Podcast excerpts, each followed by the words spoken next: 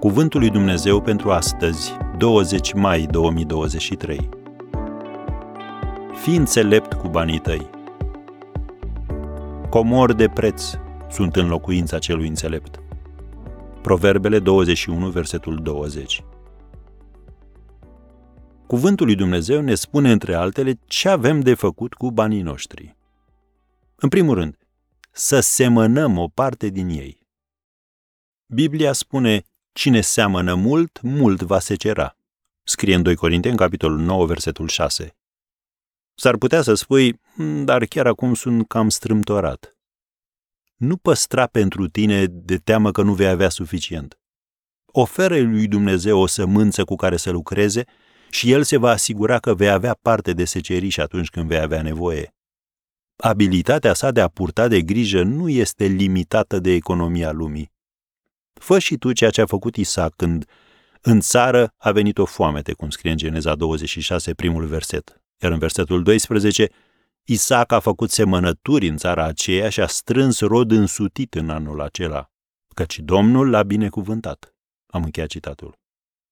Pe cine a binecuvântat Isaac din punct de vedere financiar? Pe Domnul.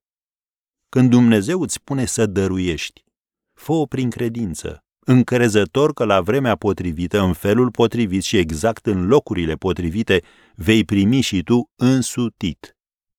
Poate că spui: nu am încercat niciodată lucrul acesta.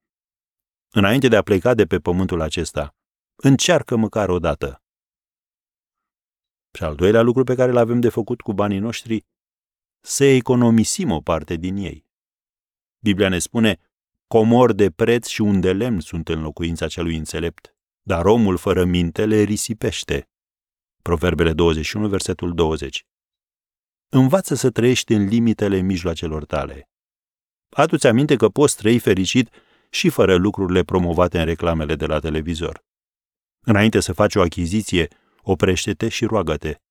Numai pentru că banca aprobă împrumutul, nu înseamnă că și Dumnezeu aprobă cheltuiala. Iosif l-a învățat pe faraon să se strângă toate bucatele din acești ani buni care au să vină. Bucatele acestea vor fi provizia țării pentru cei șapte ani de foamete. Am citat din Geneza patruzeci și unu, versetele treizeci și cinci și treizeci și șase. Trăiește deci după principiul lui Iosif și pune deoparte. Și încă un gând.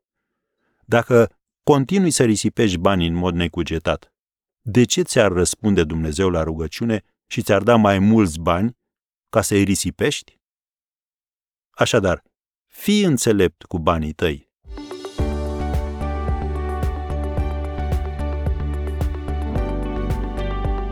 Ați ascultat Cuvântul lui Dumnezeu pentru astăzi, rubrica realizată în colaborare cu Fundația Ser România.